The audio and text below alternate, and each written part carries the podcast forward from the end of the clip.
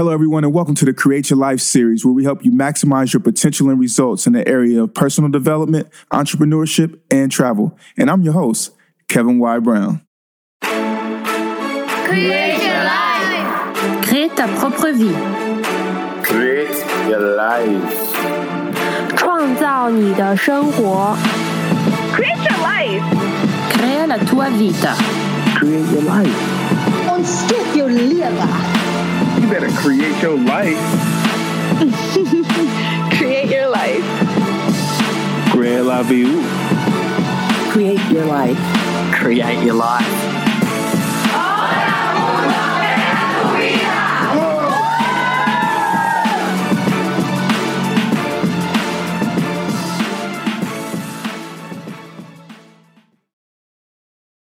Beautiful people, this is the Create Your Life series. I'm your host, Kevin Y. Brown, and we are here with the icon, uh, a legend, um, somebody actually who I didn't know has an MBA and PhD, as well as having a 25 year run in the music industry and creating the biggest star uh, since Michael Jackson.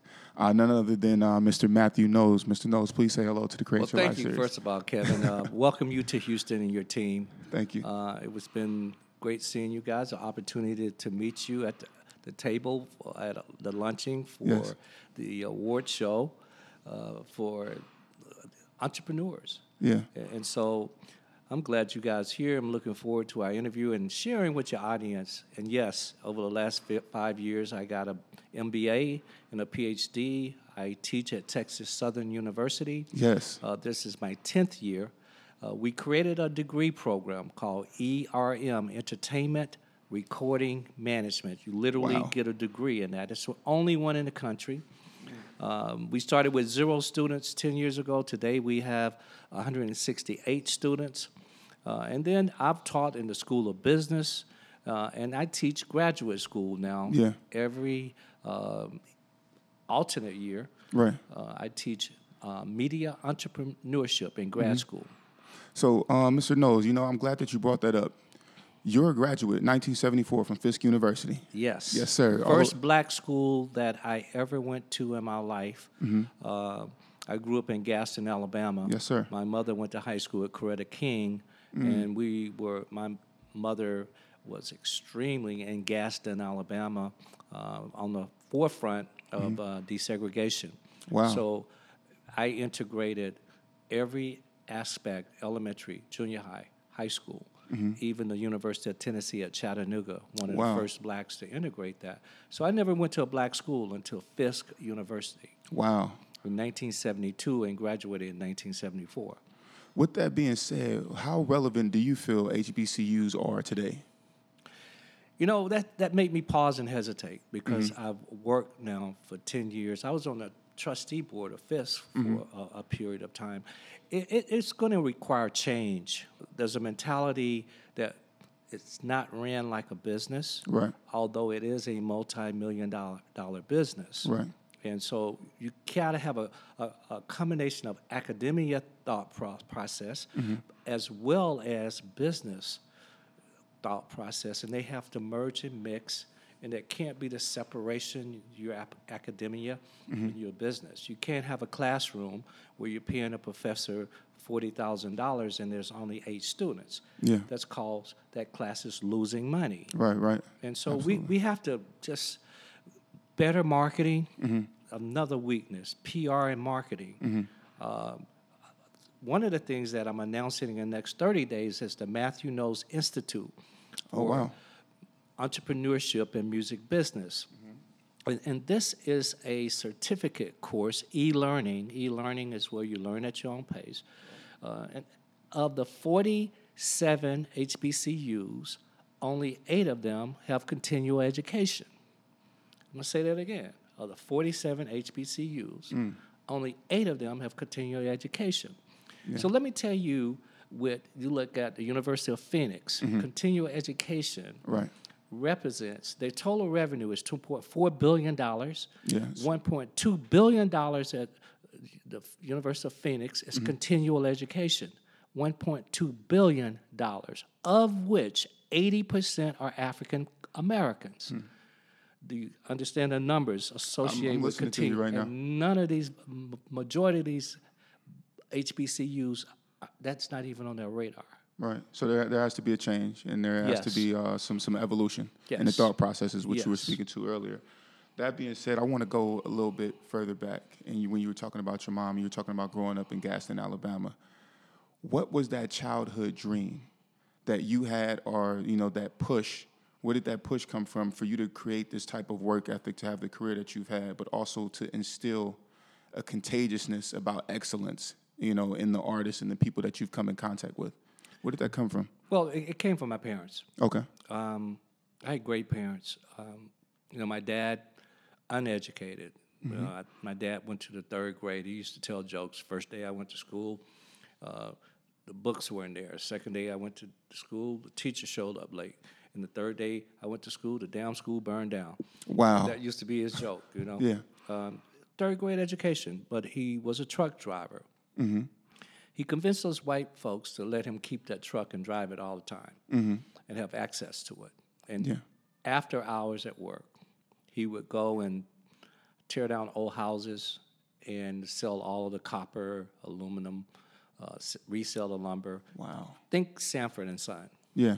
Uh, if he had a car, he had seen it sitting there in a period of time, he would say, I'd like to buy this car, get it off, take it off your hand. And he would sell everything from the tires to the motor and everything in between. Wow. My mother uh, was a colored maid. And by the way, my dad made $30 a week at Stamps and Company. Uh, my mother was a colored maid. She made $3 a day. Wow. That's what colored maids ma- made then. And she convinced the, you know the white woman to tell all of her friends whatever old garments, towels, whatever it was, let let her have them. And she would take them home. And on the weekend, her and her two best girlfriends would make these beautiful quilts. And they would sell these quilts. Wow. And, and so that's where I learned entrepreneurship was from my parents. You know, in my day, I've sold cotton. I, I mean, I picked cotton. Um, I've three dollars of twenty five cents a foot tub is what I made selling. I mean, picking tomatoes. Um, I started my business when I was twelve years old. My first business selling candy. Uh, then I had a company and didn't quite understand company, but I had a business where two or three of my friends we would get uh, lawn, we bought a lawnmower and we would cut uh, lawns during the summer. Uh, then I worked at Noccalula Falls. I worked at Goodyear Tire and Rubber. I had a job every summer Wow. that I can remember, and, and it was just work ethics and determination that I learned from my parents. Yeah. And, and you know, in my book, The DNA of Achievers, I talk about that. Yeah. What passion and work ethics mean. Yeah, and I mean, in the DNA of achievers, as a matter of fact, you give out 10 uh, different strategies or different uh, tips and things that you should find in some person. Of those 10, I can list them if you like. You know, you got passion, vision, work ethic, team building, planning, talk to do ratio. So basically, if you're doing what you're saying, I'm Yeah, assuming I, that. I, I coined that one. I coined Okay, two of those. like. Uh-huh. Talk to talk to do ratio and thinking outside of the box. But Yeah. basically, the two most important is passion. You Right. Mm-hmm. can't be successful if you're not passionate. Uh, and it coexists with work ethics. okay. Passion and work ethics coexist because when you live your passion, you never work a day in your life. Right. Uh, and that's a fact. People that are successful are passionate about it, and they have fun. I, you know, it's Saturday. It's Saturday. I'm talking to you. This is not work And I appreciate you me. doing it. You know, tomorrow I'm going to go to my office. I'm going to catch up on emails. That's not work for me. Mm-hmm. Uh, seven days a week. It's a lifestyle. It's an ethos. Hmm. You know, it's a belief. Yeah. Uh, and that's what I found about successful people. They all exist this thing called passion about what they do. And to your listeners, Yeah. I challenge them right now to take a deep breath Mm-hmm. and just think about what you truly are passionate about. And sometimes it's that thing you're afraid to tell anybody because they'll say, that's dumb, that's stupid.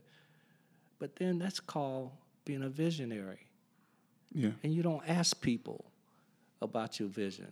You That's the mistake people do. What do you think about this idea? Mm-hmm. Never, never do that, listeners. Hmm. You only go to somebody with your idea when you are ready for them to do something. So if I had an idea to start a, a, a hair salon, Right. I'm not going to come to you and say, "What do you think?" I'm thinking about opening a hair salon. That's what most people do, right? Right. I'm going to come to you to say, I've identified the location, my client base, pricing, and what I need from you is twenty-five thousand dollars so Mm-hmm. Right. that I can get the equipment. I'm not asking you your opinion of my vision. Right. I'm telling what I need from you. Yeah. So being that you can do that, right? So you you have your friends, you're going to them with things that you need. How do you, and of course you've been successful at this with your daughters, Beyonce, Solange, and so many others. How do you push someone to be their greatest and not push them away? How do you balance that? What is the Matthew Knowles strategy to doing that? Well, two things come from me. You know, when Okay. when I'm asked questions, my ADD brain uh, think there was two things out of that. One is we have to talk about my life is not built on the success, success of Beyonce. Yes. I was way, way, way successful, way before Beyonce was born. Yes, sir. And in the music industry, my success is not built on Beyonce. Yes, sir. I last album I did with Earth, Wind, and Fire Yes, on sir. my record label. Last album I did with the O'Jays on my record label. Mm-hmm. Chaka Khan on my record label. Kool and the Gang on my record label. I brought Ray J's career back to life with a song called One Wish. I love and that an song. album called One Wish Yeah. on my record label. Yes, sir. It's the number one gospel label in the country with my partnership with BET on my record label. See, people don't realize I have 300 albums on my record label. Yeah. Beyonce, Solange, and Destiny Child, all on my record label in the beginning. uh, and by the way, the first artist I ever signed was an artist here in Houston called Lo. And I signed him to this company at the time was the number one record label in the world called MCA Records Yeah. when they had Mary J. Blige and Puffy and Jodeci. Yeah. All those people. Yes, sir. So there's this thing we have to start. People don't realize that I sold my company in Mm-hmm. 2002, got a check for 10 million and stock of 20 million. Uh, brought in these real smart, was the number one black management company. We had everybody from Mary J. Blige and our management company to Eve and go on. People don't realize that Nas number only number one album. I was his manager. So we we got to stop this whole thing that Matthew Knowles music Right. world's life has always been about Beyonce. Right. Very important part. Absolutely. Very important. But it's way more the Mm-hmm. breadth of music world and our 25th anniversary than just Beyonce. And I just think people, it's time people start recognizing that it's way more than just that. Yes, sir. And you've just you've named a lot of like legends, you know, that you've had the opportunity to work with. In managing them, of course, I mean they start here and then you take them to then, new levels. Mm-hmm. But then that's the other misnomer. I am not just a manager. Okay. I didn't manage Earth, Wind, Fire. They're on my record label. Yes, sir. I'm a record label executive. I teach people. Mm-hmm. I motivate people. yes. You know, I was just so proud yesterday to hear that one of the young men that I mentored, Troy Carter. Do you know who Troy Carter is? I'm not familiar. Troy Carter, when I became the president of Sanctuary Urban Music slash Music World, that mm-hmm. was a new venture. Sanctuary bought me and my company's Music World, and we joined. We were urban divisions. I had 150 employees. The first company that I bought was Troy Carter, and his partner was Julius Erving II. Troy Carter I always thought was the most brilliant young man in the industry, black man, young man coming up. Troy was the manager behind Lady Gaga and her success. And now I just find out that he's like on this new thing. He's just invested in a hundred companies. And I'm so proud of Troy. These are the kind of people that I've worked with that nobody ever want to talk about. Everybody won't just want to talk about Beyonce and Destiny's Child. Talk about all these black men that, you know, we had Nelly. I, I, went to St. Louis and bought his manager, we had a you know talk about more sanctuary, give more people a breath of what Matthew Knowles has done other than Beyonce and Destiny's Child. Okay. It becomes frustrating and insulting to me at, at some point. Well, no offense is, is intended. I, I Yeah. can assure you of that. I am interested in your how. Like, how do you get people to start at one level, and what's the Matthew Knowles strategy for them to start here and to get here? Well, seems like- education is a part of it. okay. I, I just believe that a little knowledge, a little power. Mm-hmm. Yeah. A lot of knowledge, the world is ours. Hmm. Uh, people have to get knowledge. When I got in the industry, I went back to college. Uh, I, I took artist management. I teach it now. I took it. Yeah. I sat in sem- seminars. Okay. Now I'm giving the keynote. Yeah. But I started there humbly. Uh, and it's building relationships, but it still goes back to that word passion. What, Yeah. what is it that you love? I just say you do nothing you don't love. Mm-hmm. Because eventually you're going to fail at it. Yeah. Things that you love, it's going to take you a minute to make money on it. Yeah. But eventually you will be successful because you love it, because you'll give your all to be the very best at it. It's a, I, I keep life very simple. I don't Okay. make it complicated. A lot Yeah. of people like to articulate with BS. I keep it real simple. Yeah. Just live your passion. Find mm. out what that one thing is that you just truly love. And for some people, it's not the sexy, exciting thing, but it's what they love. They Yeah. might just want to do hair, or they might just want to make houses. And that's okay. Be the best builder you can be if that's what you want to do. Okay. Think out of the box and design houses that nobody ever thought about.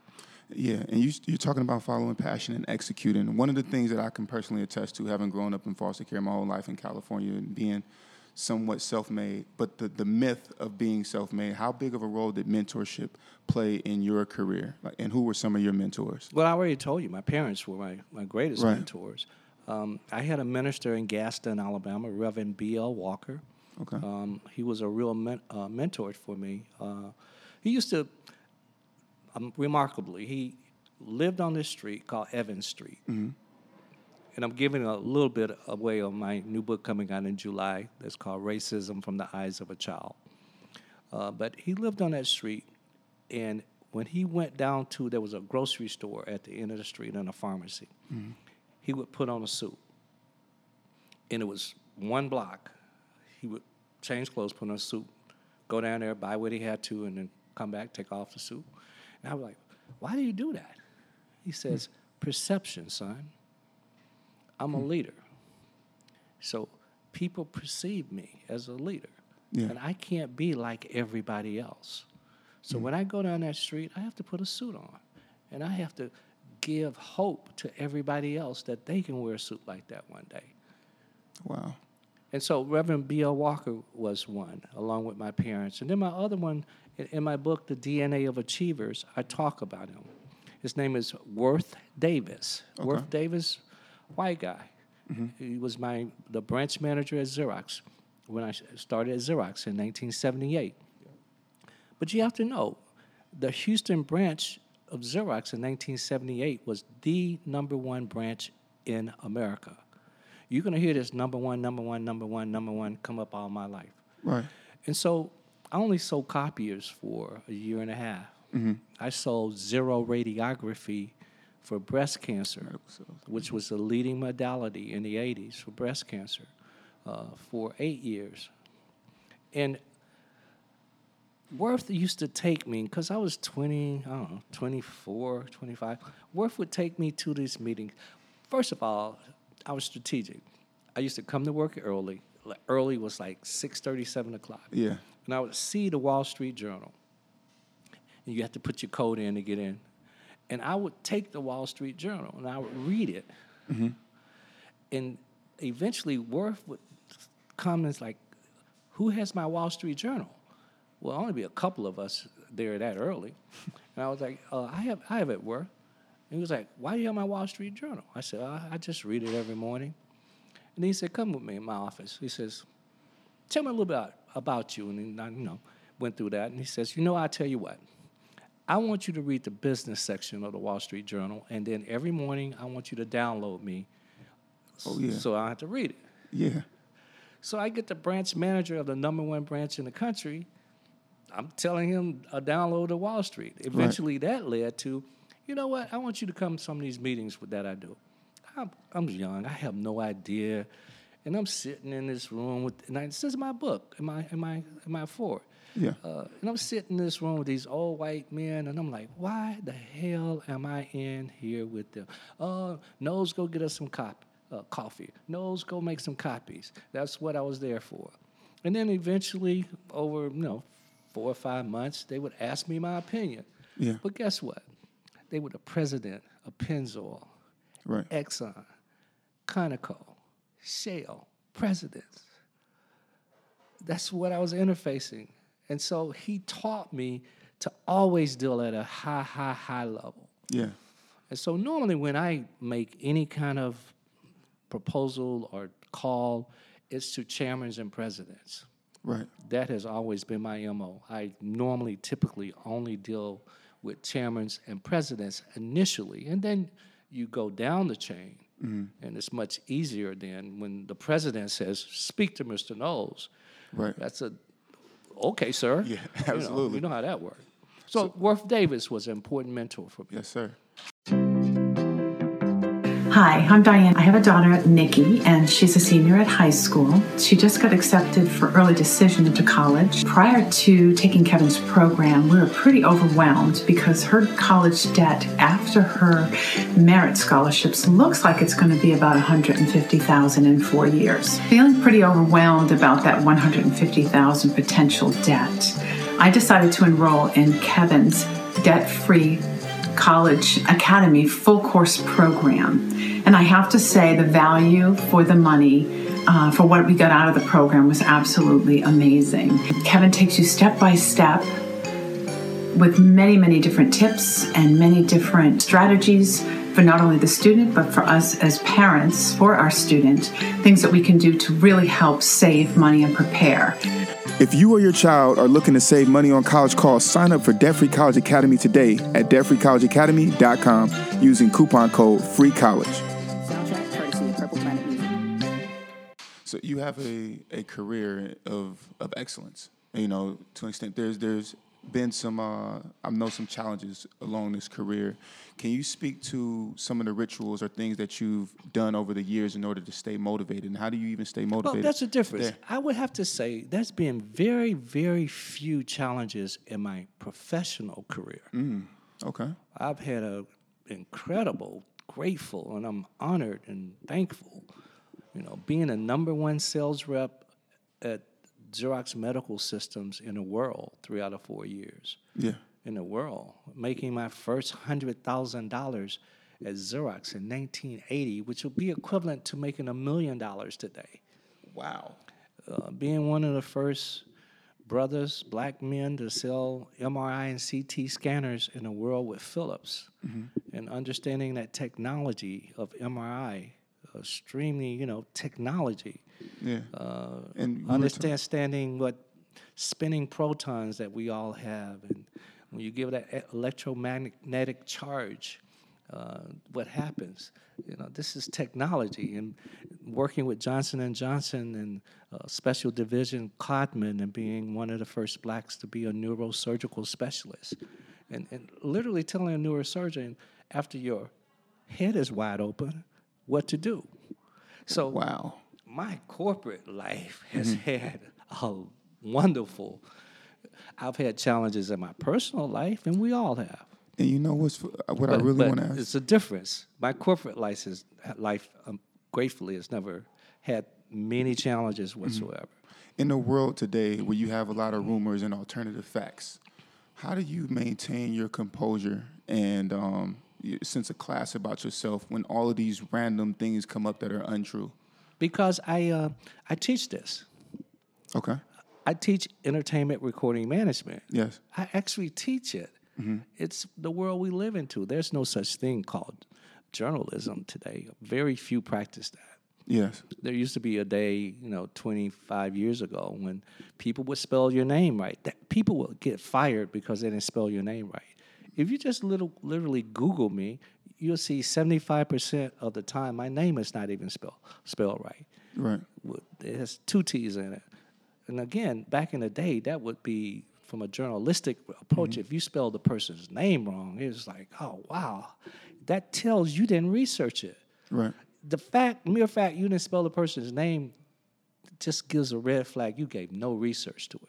So today, what we live in in journalism is, for the most part, now there's always exceptions. I'm not saying everybody that's like this. I'm just saying because we now live in this social media online journalism, Right.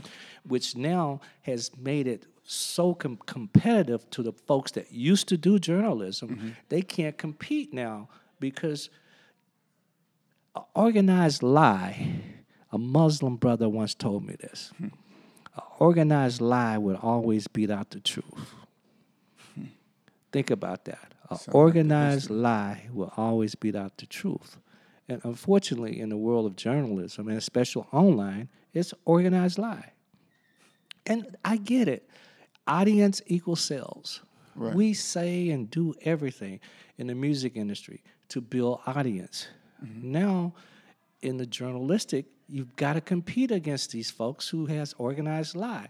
And so now the major companies that had a reputation of truth, very few of them can compete. So now they have to have organized lie. And what they do is they take the first person who said the lie and then they run it because they're much bigger than that company that said the lie. Right. And then that clears them up. And then you have people like Wendy Williams that use uh, you know, legal words like allegedly. Right. That's saying that now that gives me the legal way of saying an organized lie. Right. Because I'm saying allegedly. And the typical person, unfortunately, the listeners that are they're not educated in this world. They have no idea what Jedi mind trick means. Right. And that's what the world of media today, Jedi mind trick. And audience equals sales. Do you have a model that you live by? I live in this model that I used to uh, travel a lot. And so that's about 20 years ago. I went down escalator in LAX, mm-hmm. and this nun from Mexico, she was actually from Mexico, she was there and she had a jar and she misspelled please give. Both words were misspelled, but that's not the important thing. What's important is she gave me a business card that if you gave me a business card today, I put in my pants and I'll keep those pair of jeans two or three days. I put them in the next pair of jeans, and, uh, and eventually I, I, I, I either put them on my desk and don't look at them. But in this case, I, I actually was at a car wash and I looked at the back of the car, and it changed me in a way. Um, and it said, "Pray not for a life free from trouble. Pray for triumph over trouble." For what you and I look at and think as inverse adversity, God calls opportunity. Hmm. And it made me think because you know we often pray that no bad stuff happens, and that's unrealistic. Pray for triumph over trouble, hmm. because there will be trouble.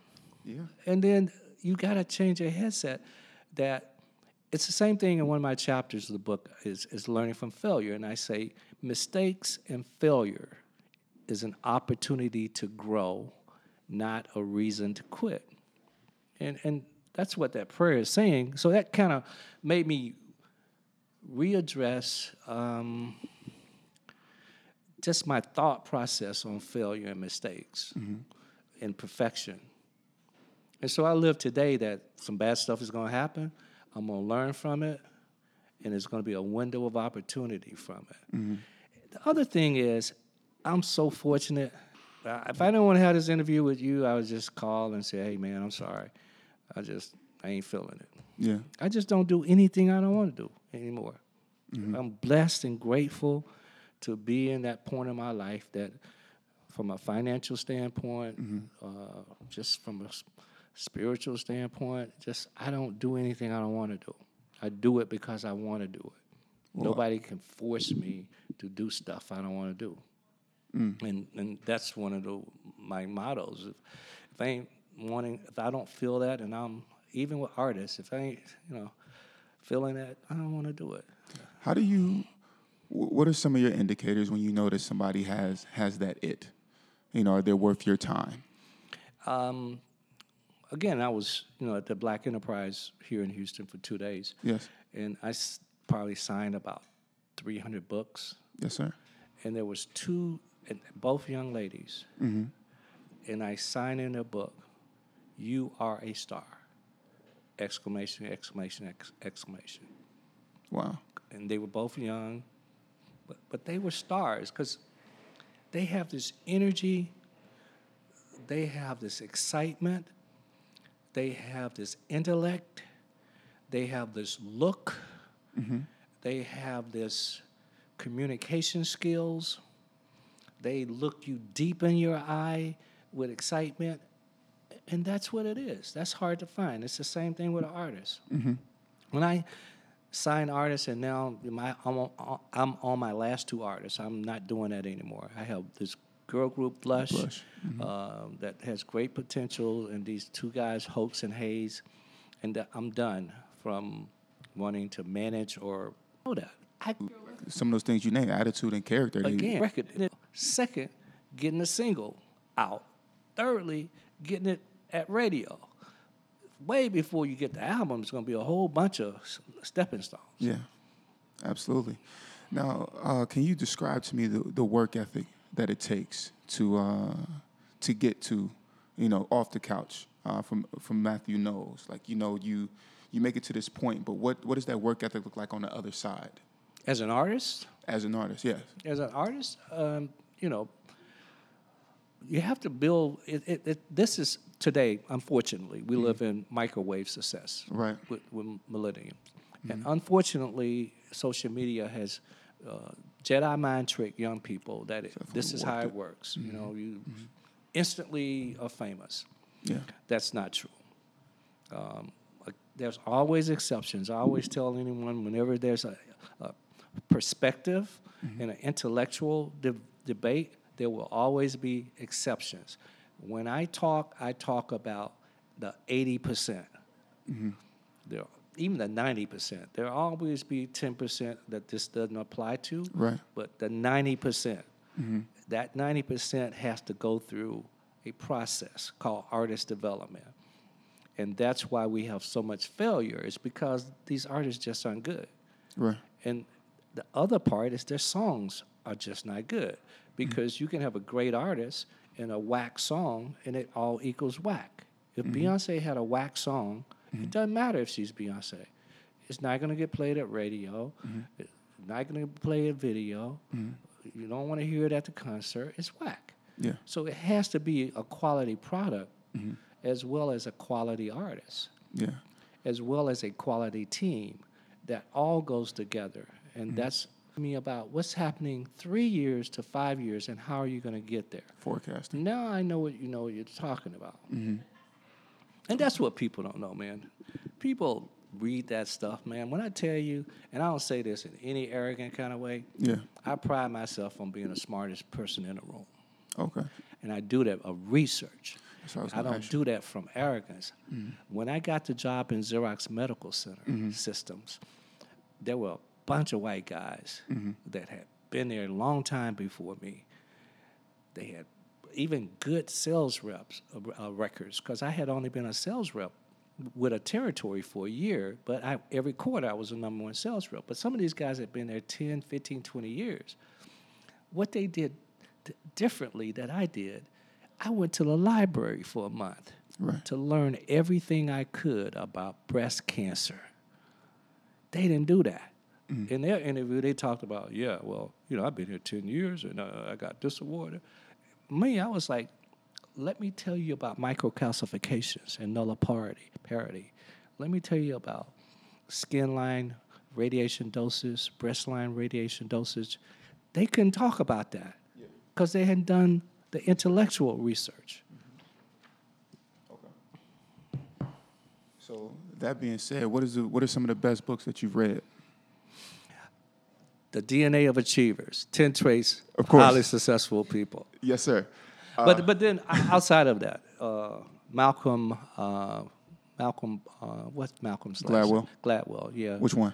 Uh, uh, which one is that? Is it Outliers. Yes, Outliers. Outliers. That's the best book I've ever read. Malcolm Oh, man, Gladwell, Outliers. Yeah, that's one of my favorites. My Yeah. absolute favorites. Yeah. Over the course of uh, of your career, what are some of the Matthew Knowles strategies to balancing work and life? It becomes very difficult. Okay. It becomes probably one of the most difficult things because it's all engraved in one.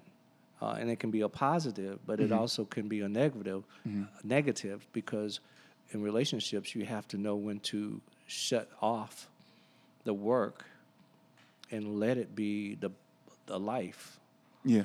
Uh, and that becomes that's that's very difficult, and that's always been a challenge for me Okay. uh, is to separate it because I'm so passionate and so you know, involved in the success and drive that um, I think it has been one of my failures that I have to work on.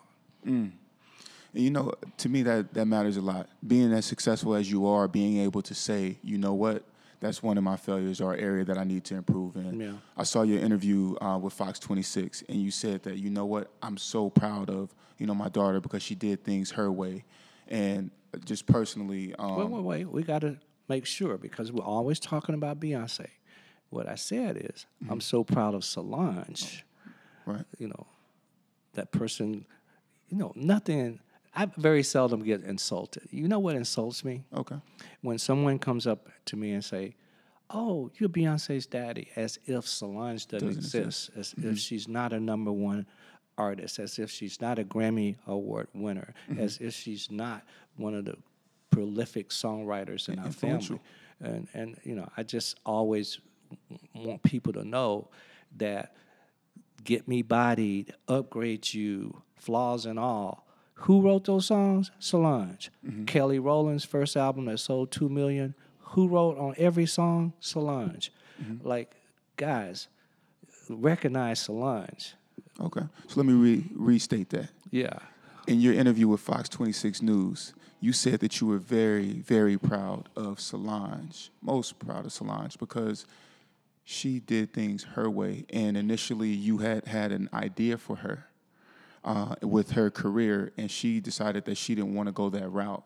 Right. And so I think that that's amazing for someone as successful as you to, to be able to acknowledge that and say, you know what, I was wrong. Big deal. Hey, Move on. I, I think people that are successful acknowledge their failures and mistakes. That's again, there's a chapter about that, learning from failure. That's how we grow. You know, myself, uh, Columbia Records, Yeah. you know, we Solange was six, 15, 15. Might have been 14 when she got a record deal. Uh, and we wanted her, you know, Destiny's Child was what's what's happening, and we wanted her to be a pop star Yeah. and you know we we got everybody from Timbaland. I mean, he- she had an all-star production company, um, and it didn't work Yeah. because it was forced. Um, and it changed somewhat on her second album, Hadley Street Dreams, and she had more control o- over her record, and that came out. You know, that's that's a, a very good album. Yes. Um, both of those records are on my catalog. You know, um, but she actually Jimmy Iovine was uh, at, at Interscope, who's a legend. You know, he wanted to renew Solange's contract, and Interscope and Music World, we had a joint venture. Yes. And Solange was like, I don't want no record deal. Tell Jimmy Iovine I don't want it. I was like, you're gonna tell Jimmy Iovine you don't want to extend your record deal? She said, No, I don't want to. I'll, I'll figure it out. I'm gonna be independent. I admire her for that. Yeah. To be able to say to Jimmy Iovine, I don't want your record deal. Yeah. Uh, he, he was gonna give a million dollar advance. So said, I don't want no million dollars. Wow. I want to do it my way. And she was right. And to get away from the stigma of her sister and creating her own brand Yeah. and being a fashionista to young people, um, being a spokesperson for young women uh, in the, the, the new the new millennium. Um, she that's her. Yeah. That's that's Solange. And I'm very proud of that. And we were wrong. We were absolutely wrong. What three things would you tell someone who's looking to create their best life? Or the name of our show, of course, is the Create Your Life series, and that's just one of our our imminent questions that we always have to ask our guests. Well, you know, one of the things, again, as a um, a professor, um, I always say in my media entrepreneurship course, it, it's all about the who, the what, the why. Yes. The who, the what, the why. This could be who is my customer. It also could be who am I? Right. What is my product? It also could be what is the perception of me? And the why could be why should you buy it? Mm-hmm. Why should you buy into me? The who, the what, the why. Yeah. See, I do this, young man, for a living. I see you. See, people. I see you. What people don't know is the intellectual aspect. You know, it was like in that interview, Mm-hmm. and there's a long version of it, and, and I do want to talk about this. Okay. You know, I've been in some of these interviews compared to Joe Jackson, Mm-hmm. and I'm a respectful. I'm respectful, and I have respect for Mr. Jackson. Um, and I've seen his story. I don't know how much of that is true, but I have to. I've never heard him dispute it. Um, the only thing I have in common with Mr. Jackson is, a we're black men, and b we have successful kids in entertainment. Other than that, I have nothing in common with Mr. Jackson. Right. And, and it annoys me uh, when people, and it has a racial undertone because white people want black men to be Svengalis, and you know that's how they look at us. Um, they don't want to compare us to successful people. Uh, compare me to a manager or an executive who's been extremely successful. Right. Uh, do that. Uh, Mr. Jackson was never a manager. He never was a record executive. Uh, he unfortunately was never educated. Uh, so that that I just don't like that. Compare me to Mr. Gordy, who was highly successful, songwriter, producer, record executive, or the young man I talked about earlier who who made Lady Gaga successful Right.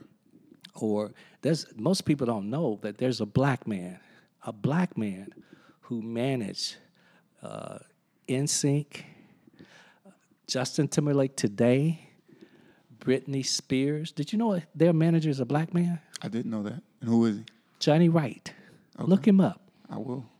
Johnny Wright. A black man. Do do they ever talk about this black man? Does the media ever talk about this black man who's Justin Timberlake's manager right now today and was NSYNC? No, by the way, what was the other white boy band that competed with NSYNC? Backstreet, Backstreet Boys. Boys. He was also their manager. Now imagine this black man, Backstreet Boys, NSYNC, Britney Spears. Right. Why doesn't the media ever talk about the success of this black man? Right. Or compare me to Roger Davies. Do you know who Roger Davies is? I'm being A white, a white man. Roger Davies. He has um, Pink. He has Tina Turner. Yeah. He has Sade. Compare me to those people. And I've already told you all the people I've managed. And I didn't even tell you all the people I managed from Lyfe Jennings, you know. I managed Lyfe Jennings, you know. It's like, compare me to that. Yeah. Don't compare me to Joe Jackson. That's insulting. Right. And like I said, you know, for you to be in a position that you're in with, like I said, all the alternative facts, you have a very thick skin, and uh you still keep a class and a respect about yourself. And Well, I- I'm gonna take the high road, but Yeah. I'm also gonna challenge people that don't have intellect right, and people that are just going on emotions and not Mm-hmm. fact finding. right, You know, in education, we use the word perspective, Right. Mm-hmm. but we also use the word critical thinking. And, and as black people, we have to be better critical thinkers. yes, and we have to research, and we just can't get emotional on the Mm-hmm. first thing we say. And then there's some people I'm coming after. You know, I've hired one of the best litigators in the, Ben Hall. Look him up. okay, we'll do. Uh, we'll have a pending lawsuit now. Someone said that during Super Bowl I was selling memorabilia for Beyonce and and, and Destiny's Child. We have a lawsuit in in Harris County on file. Uh, there will be some lawsuits filed. People that keep thinking they can use the word allegedly. Mm, we'll see if that works in Texas. You know who you are. Beautiful people, if you enjoyed this episode of the Create Your Life series, be sure to download it from our podcast, which is available on createyourlifeseries.com, iTunes, Stitcher Radio, and Google Music. Also, be sure to leave a review of the podcast. You can catch us live on Sundays from 5:30 to 6:30 p.m. Eastern Standard Time via 90.3 FM in New York or on Facebook Live at facebook.com backslash Kev Brown 1. We encourage you to participate in the conversation on Facebook or call in at 212-650-6903. Follow us on Instagram at CYL Series and at Kevin Y. Brown. Be blessed, and we'll see you back here live next week. Create your life. Crée ta propre vie， Create your life. 创造你的生活。 Create your life. Crea la tua vita. Create your life. Ontsteek jou lewe. You better create your life.